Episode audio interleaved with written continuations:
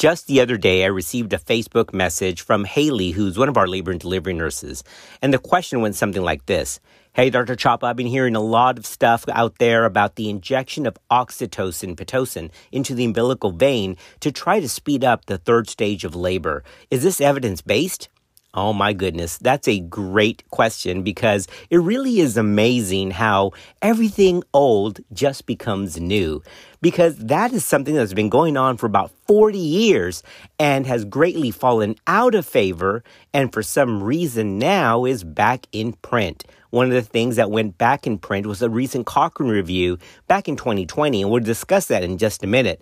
But here's the question Does giving Pitocin through the umbilical vein at the third stage of labor, does that actually help? Does that speed the third stage of labor? And more importantly, does that prevent postpartum hemorrhage? Those are the two main outcomes that have been looked at with injection of solutions into the umbilical vein. By the way, it's not just Pitocin. It's also been done just with normal saline.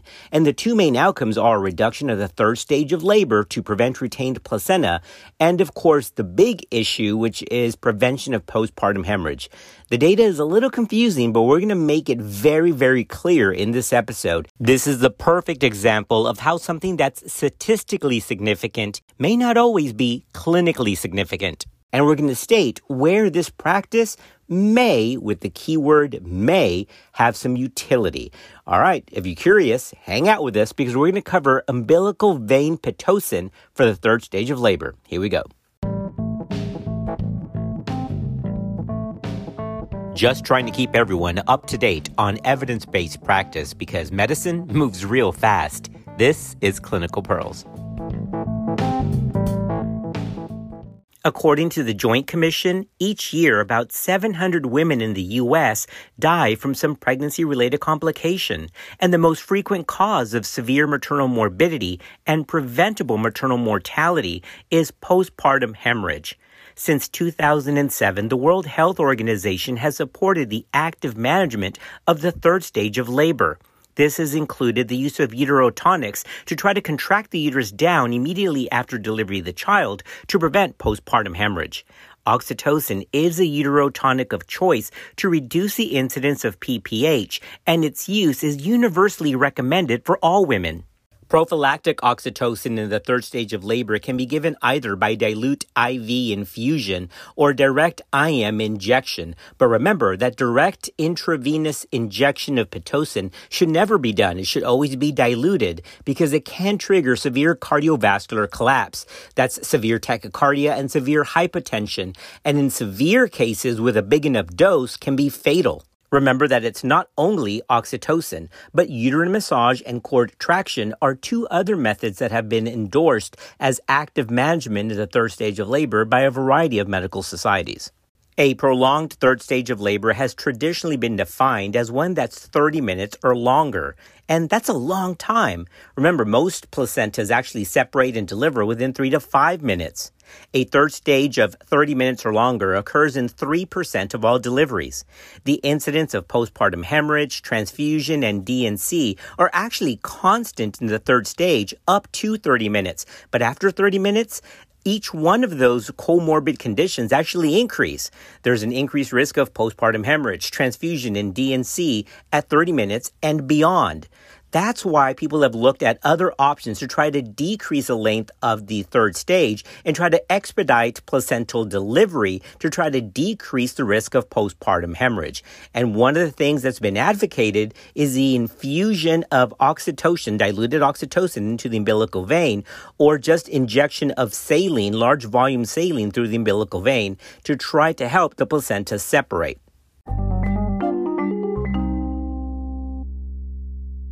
It's interesting that when something comes out in print that seems novel or on the fringe, someone's quick to point out, hey, wait a minute, I, I, I did that first. And such is the case with the injection of solutions and medications in the umbilical vein. So our team found a letter to the editor from 1984 in the Gray Journal. Guys, 1984, put that in perspective. That's like 40 years ago. My goodness. So when I mentioned in the intro that this has been going on for 40 years, It really has. And actually, it goes back even more than that because in this letter to the editor that I'm about to read to you, it actually describes this condition 20 years before that, which means that it was first proposed 60 years ago. And we're still not doing it. So, but I'll tell you why we're not doing it. I'm not, we're not doing it because the data is very, very poor and low quality, except for one basic condition where it may help.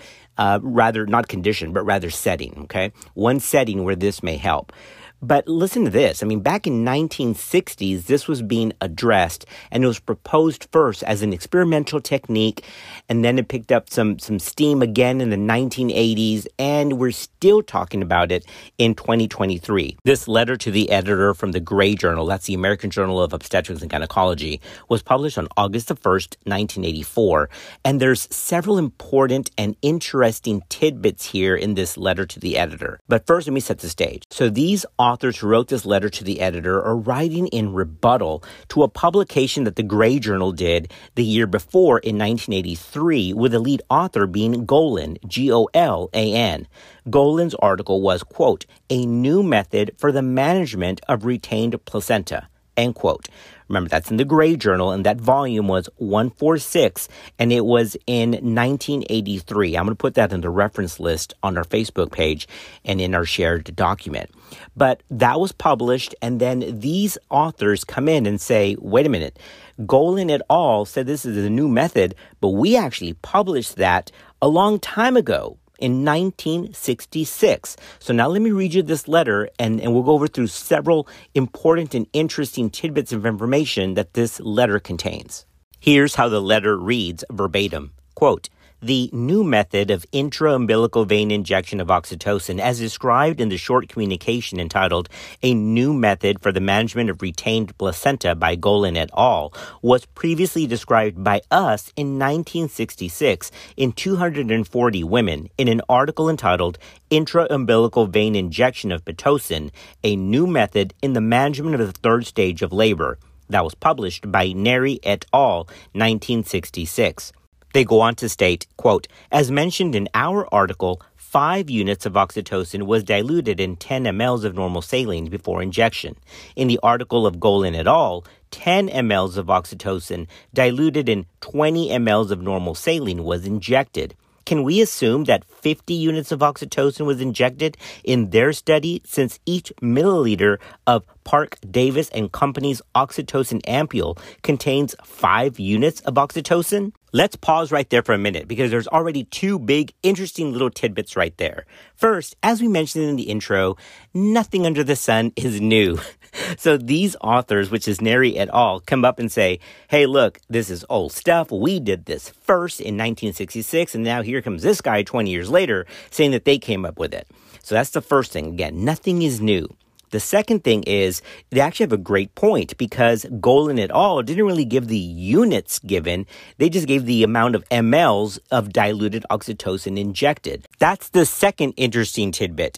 And one of the main issues with this is that there's no standardized protocol of what people are injecting in there. Now we're going to discuss that later on because here's the big catch. If you're injecting, let's say 10 or 20 mLs into the umbilical cord, how do you actually prove that that actually went all the way through the cord? Depends how long the cord is. And it's not just kind of hanging out in the umbilical cord itself.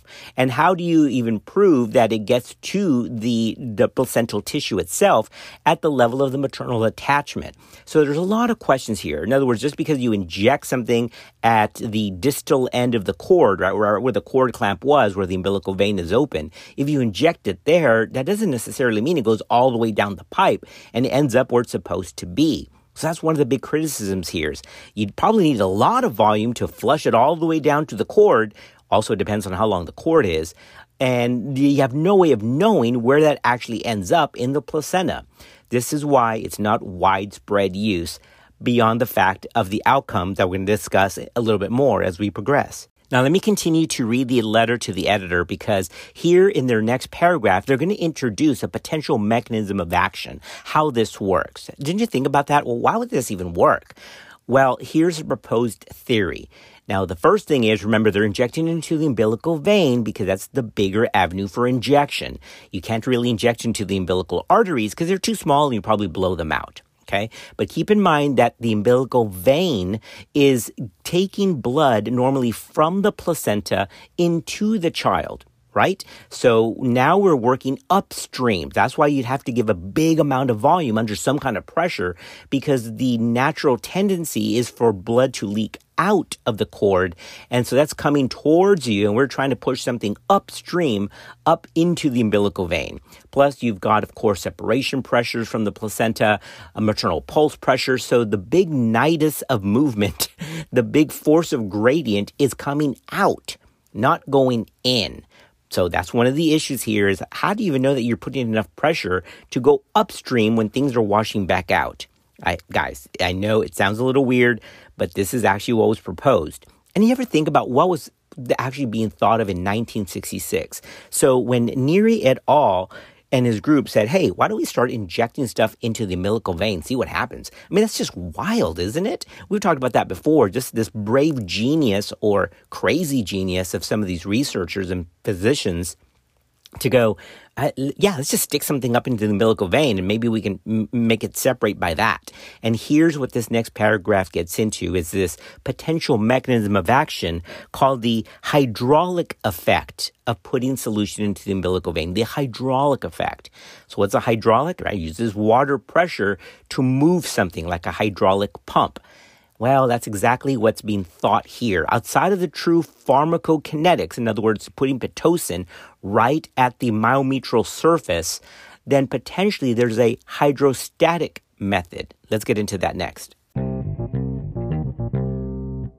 These authors of the letter to the editor continue, quote, the hydraulic method of Mojon Gabaston was very popular in the early 1930s in Europe. According to this method, if placental separation was delayed more than 10 to 15 minutes, 200 to 250 mLs of physiologic solution was injected into the umbilical vein, thus increasing the placental volume and changing the interrelationship between the uterus and the placenta and resulting in placental separation. As they continue, Quote, this method was accepted with great enthusiasm in the pre-antibiotic era since it decreased the incidence of infection and postpartum hemorrhage in cases of delayed placental separation, end quote. All right, so let's drop here for this next tidbit in this letter to the editor. Notice what they were saying. Even their study in 1966 wasn't new. yep, these authors in 1966, Neri et al., stole it from a previous idea in the 1930s by Mojon Gabaston. But notice what those authors back in the 1930s came up with. Talking about large volume, 20 to 250 mLs. That's a lot of volume. Uh, that's why we're not going to do that now. All right. So that's why there's all this criticism. Hey, look, in the past, in the 1930s, when there was nothing else, yes, maybe injecting 200 or 250 mLs changes the placental volume so much that as the uterus is contracting, you basically make the placenta larger and, and more uh, robust so that it can now detach as the uterus contracts down. You fill filling up the placenta. There's this interface mismatch, so it helps it shed. But we're talking about 200 and 250 mLs. Do you see how that's much different than what was discussed even in the Golan paper in 1983, where they injected about 20 mLs. So th- there's a lot of differences here, and this is why this is so controversial. There's no standardization, and even though some have used plain saline, like these authors in 1930, some have used medication, like we're talking about here with oxytocin. So if you haven't kind of gotten the flavor of where we're going, the data just is not good. That's why I said during the intro, it's very poor quality, except maybe in one scenario, one location, which we'll discuss later on. So again, where, where are we at? Just let's recap, all right? 1983 is this paper by Golan. Authors come in as a letter to the editor going, no, no, no, we did it in 1966, but we actually stole it from the 1930s from some authors in Europe. My goodness. And here we are in 2023, still having the same discussion. Gotta love it. Before we take a look at the specific articles and the specific data that has looked at this, I don't want to leave just yet this concept of the amount of volume that would have to be placed through the cord to get all the way through the cord and fill the placenta to make it turgid enough, to make it rigid enough to increase the shearing force at the uteroplacental surface. Because this is all estimation, okay? There's no actual data that's actually looked at this. There's no study that's actually pushed fluid into the cord and then tried to make the placenta turgid and rigid enough to cause shearing force because every placenta is different. The size is different. The amount of cotyledon is different. The amount of calcification is different. And of course, umbilical cord lengths are different. But there was one publication from February the 18th, 1967 from the British Medical Journal that we can kind of extrapolate a little bit of data from this, okay? Now, the aim of this study from 1967 wasn't backfill the placenta and then make the placenta rigid. It was actually just the opposite. It was to drain the placenta to get a better estimation of postpartum hemorrhage. Okay. So that's the first thing is this wasn't to fill the cord, fill the placenta and go backfill. It was to see how much it drained out. This study was by Brandt et al., who looked at the capacity of the placenta, in other words, the ability of the placenta to hold volume and then leak that volume out through the cord. And they found that that amount varied from about 45 to 130 mLs to go through the umbilical cord and actually reach the placenta. So if someone's going to use volume for this, it would have to be at least 50 mLs of fluid and up to about 130 to 150 mLs. Remember that publication that we just talked about? They put in 200 mLs of fluid. So the volume, we have kind of an idea of what's needed. That isn't so much the question as it is, does it even matter? And the answer is likely no. All right. So there's a spoiler. So if somebody ever asks, what's the amount of volume that you need to kind of get through the cord to fill the placenta to make it rigid to increase shearing force? Well, the first answer is we don't really know, but it can be assumed to be anywhere from about 50 to 130, 150 mLs or more. But again, that's just a theory, that's a hypothesis because umbilical cord lengths are different, placenta size is different, amount of calcifications are different, amount of cotyledons are different. So that's why there's so many variables in this that it's kind of hard to standardize. Now that we've laid down that foundation, let's actually take a look at the data to see if this works or not. Now, remember, I said that this actually spans 40 years, so we're not going to go through each individual paper. However, one of the best ways to look at this is through the eyes of a systematic review and meta analysis. And that's exactly what we're going to do because thankfully there's two in our timeline. We're going to go back to 2012 with a Cochrane review of data up to that point, and then a more recent Cochrane review that examined this very issue in 2021. And we're going to see if they differed or agreed on their conclusions. And I also want to present two specific papers that actually show the polar opposites of what people are finding with this. One shows a statistically significant difference, and the other finds no difference at all. So I want to highlight those two first, and then we'll take a look at our systematic review and meta analysis. Before we move on, we do need to make a very important distinction and a clinical pearl here. In most of these studies, the use of injection into the umbilical vein is as a preventative tool. It's used as a preventative option to prevent a prolonged third stage of labor, to prevent retained placenta, which would therefore prevent postpartum hemorrhage, right? Preventative. In some articles, it's meant to treat retained placenta, but in none of the articles, in none of the searches, is this an established established treatment for postpartum hemorrhage. So we have to be very clear, all right? If a patient has known postpartum hemorrhage, please follow the usual assessment of the four T's and be aggressive because postpartum hemorrhage is its own algorithm. Remember, there's a lot of morbidity with that. So give the patient Lysteda, proceed with your regular uterotonics, proceed with a 4T survey, do the standard care for postpartum hemorrhage. But I just want to make it very clear that in the majority of the studies, the injection of the umbilical vein is either for the prevention of a retained placenta and therefore the prevention of a prolonged third stage and indirectly prevention of postpartum hemorrhage. And in some articles has been used as a treatment of retained placenta. But in none of the journal pieces and none of the, of the studies and the clinical investigations is this a treatment being proposed for postpartum hemorrhage that's established. So I'll be very clear. This is all to prevent or to treat retained placenta, but this is not being looked at for a treatment of active PPH. Okay, my goodness, we got to speed this up because we still got stuff to cover, but I promise this is going to be under 25 minutes. All right, maybe under 30 minutes. I hate to go for 30 minutes, so let's try to do this quickly. But I do want to highlight first, as I mentioned, two articles that show the polar opposite of this intervention. Now, you got to remember, if there was something to this, the results should be more in the middle, right? They shouldn't be this polar opposite.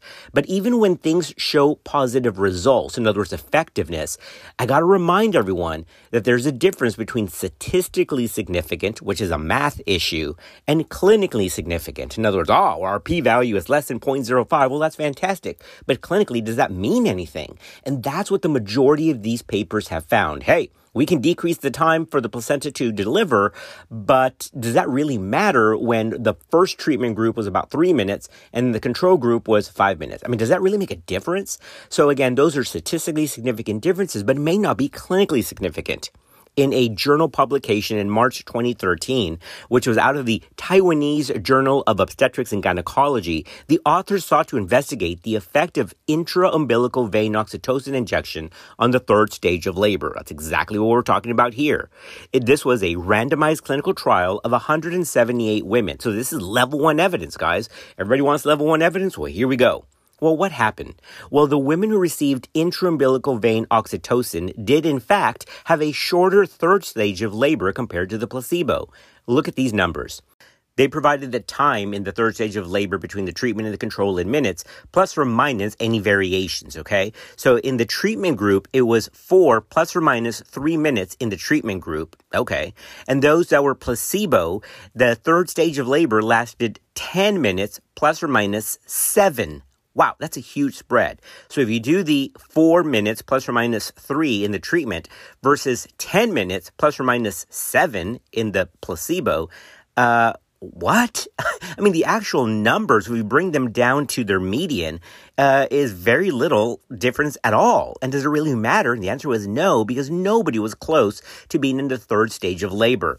That p value was 0.001, however, again, meaning that it was statistically significant, but likely not clinically significant. So the authors concluded, ah, umbilical vein administration of 10 units of oxytocin, which was 1 ml, immediately after fetal delivery was clinically effective in shortening the third stage of labor, end quote. Well, it may have been clinically effective, but it's not clinically significant. So you have to be able to read into this. Also remember that these authors injected 10 IUs, which was 1 ml of oxytocin. Now think about that. This is going into the umbilical vein. Remember we talked about volume in the other papers? This is 1 ml. Now if they injected the umbilical cord with 1 ml, where did that go? I mean, did that even reach the placental mass? It's 1 ml likely that got stuck into the straw that's still in the cord. So it's just interesting what's out there. But nonetheless, is there RCT level one evidence that injection into the umbilical cord can shorten the third stage of labor? Absolutely. Is that clinically relevant? Likely no. Okay, fun times. Now, that brings us to a separate article from AJOG, the American Journal of Obstetrics and Gynecology, from May 1991. The title of this publication is Umbilical Vein Administration of Oxytocin for the Management of Retained Placenta. Is it effective? Great, it's exactly what we want to figure out. Well, the short answer is this was another RCT. This was multi-center involving 220 women. And let's just get to the punch. Quote, a reduction was not gained in the rate of maternal removal of the placenta, and there was no decrease in the amount of blood loss. There was no decrease in the overall median time interval from administration to the spontaneous expulsion of the placenta. End quote. In other words, it didn't change any endpoint. Again, multi-center level one evidence, RCT, from the American Journal of Obstetrics and Gynecology that, yeah, it didn't do anything at all. So one article shows yes as an RCT and the other shows absolutely no difference in an RCT. This is why we need a systematic review and meta-analysis and let's get to that right now. I said that I wanted just to highlight those two examples of what we're dealing with here, but the best way to look at this is to a systematic review and meta-analysis, which brings us to a Cochrane review from 2012. Now, we're not going to stay there because there's another one that looked at this very issue again in 2021, but let's go back to 2012 for just a moment. The Cochrane review in 2012 reviewed, quote, umbilical vein injection of the routine management of third stage of labor, end quote. And of course, let's just get to the end here because we're running out of time. But the authors concluded after their meta-analysis, quote, routine use of oxytocin or any other uterotonic with normal saline into the umbilical vein is not recommended until new evidence is available. Further research should be conducted to show effectiveness of oxytocin with normal saline via the umbilical vein injection. So, just to be very clear, the Cochrane Review reviewed uh, the published data up to 2012, and that's why I don't want to go into too much because there's a new one that is built on this in 2021. But just remember, Cochrane Review 2012 found no evidence that any kind of injection into the umbilical vein will do anything. Then, almost 10 years from that first one, comes the next Cochrane Review. This title, again, is Umbilical Vein Injection for the Management of Retained Placenta. So notice the title is a little bit different, but the scope, the aim is basically the same. Remember, we said all of these are preventative measures to attack the third stage of labor, to add another tool in the active management of the third stage. Remember, right now there's three supported and evidence based techniques for the active management of the third stage of labor, and that's uterine massage, that is uh, cord traction, and then the use of oxytocin, the use of, of uterine uterotonic agents uh, after the baby delivers. The selection criteria for this review were randomized controlled trials so level one evidence comparing umbilical vein injection of saline or other fluids with or without uterotonics compared with either expectant management or some alternative solution or other uterotonic agent. This review included 24 trials. All included trials, once again, were RCTs. One was quasi randomized, and none were cluster randomized. The risk of bias was variable across the included studies, and they also assessed the certainty of the evidence for these four different comparisons. There were saline versus expectant management, oxytocin versus expectant management, oxytocin versus saline, and oxytocin versus plasma expander. Remember, these are all being injected into the umbilical vein, so four different categories. So they looked for the rate of bias and also for the level of certainty. In other words, the the uh, the, the vigor of the results. So yeah, you can find something that that is statistically significant, like we talked about before, but again, was that certainty there? Was it done well? Was it standardized? Was it uh, addressing confounders? So, risk of bias is something you always have to address. And also, you have to address the certainty of the evidence in these meta analyses and systematic reviews. Well, let's get right to it. What were the author's conclusions after all of this review of all the four categories? Well, they found, hey, umbilical vein injection of oxytocin is an inexpensive and simple intervention that could be performed with placental delivery that's delayed. Like, well, wait a minute. That, that sounds very reassuring. Yeah, I mean, once again, hey, little risk and it could maybe work. Yeah, that's a could and a maybe together. Because they go on to say, Quote, this review identified low certainty evidence that oxytocin solution may slightly reduce the need for manual removal. Wow, that's a lot there. Did you get that? So low, low certainty and then may slightly reduce. End quote. So you got to read those words for what that means. All right. Those words are very heavy. So in other words, yeah, as my wife's family from Galveston sometimes says, yeah, it might could yeah, what does that even mean? like, hey, you're going to go, uh, you think that uh, whatever, that game's going to win tonight? That team's going to win tonight? Yeah, they might could. They might could. Okay. But wait, there's more because the Cochrane review of 2021 goes on to say, quote, however, there are little or no differences of other outcomes. In other words, hey, look, yeah, you can maybe tr- use it for retained placenta. I mean, if you've got no other option, uh, and it's either that or a D&C, well, try it because, quote, it may slightly reduce the need for manual removal, end quote. But you see, now this is already at placental delayed delivery. This is already at 30 minutes. This is a long time. So obviously something else is going on there. So all to say, and remember at the beginning I said there could be one potential time when this could be used, and it's because of this statement. So here's the one potential time where umbilical vein injection of Pitocin may be of value. And if you're going to do it, it should be high volume volume, not 1 ml, that's going to get stuck in the straw of the umbilical cord. Make sense? So the one clinical scenario is look, if you're in a low resource area where you have no other medications, the patient has no IV access, the patient declines IM injection of Pitocin, which is the simple alternative. That's the way to fix that. Hey, if there's no IV access, we'll just give her 10 units of IM Pitocin. That's, we, we know that works. There's a little delay to its effect, but it lasts longer and it is effective. So just give her IM pit. But if she denies that and the cervix is clamped down and you can't extract the placenta, well, you've got to do something. So that's the caveat. Look at all those conditions. If she is getting prolonged third stage of labor and there's no IV access and she denies IM injection, and you can't do manual extraction because the cervix is clamped down, then because the Cochrane review says, quote, it might could, it, it might could help, uh, then go ahead and try. Do you see how this is very unique? So the short answer is, as now we're finally at the end of the podcast, is this. Clinical Pearls family, there's a lot of stuff out there, and this is nothing new. This has gone on since the 1930s, first being published in true print in the 1960s.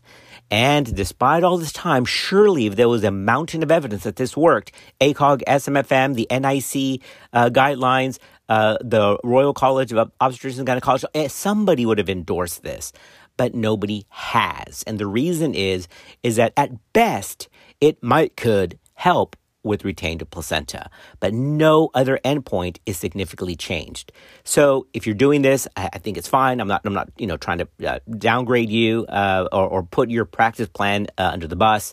It's just not very strong evidence when we've got so many more options that are evidence based.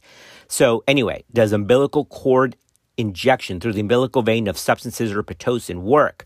Well, high volume may work according to some very poor quality, low certainty ev- evidence, but the injection of 1 ml or 5 mLs of fluid probably doesn't even reach the placenta. And while it may be, with a big underline on the maybe, maybe might prevent retained placenta, it doesn't change any other outcomes. It doesn't change PPH. It doesn't change the need for D&C. It doesn't really change any of the big variables that we're trying to prevent. So I hope that helps.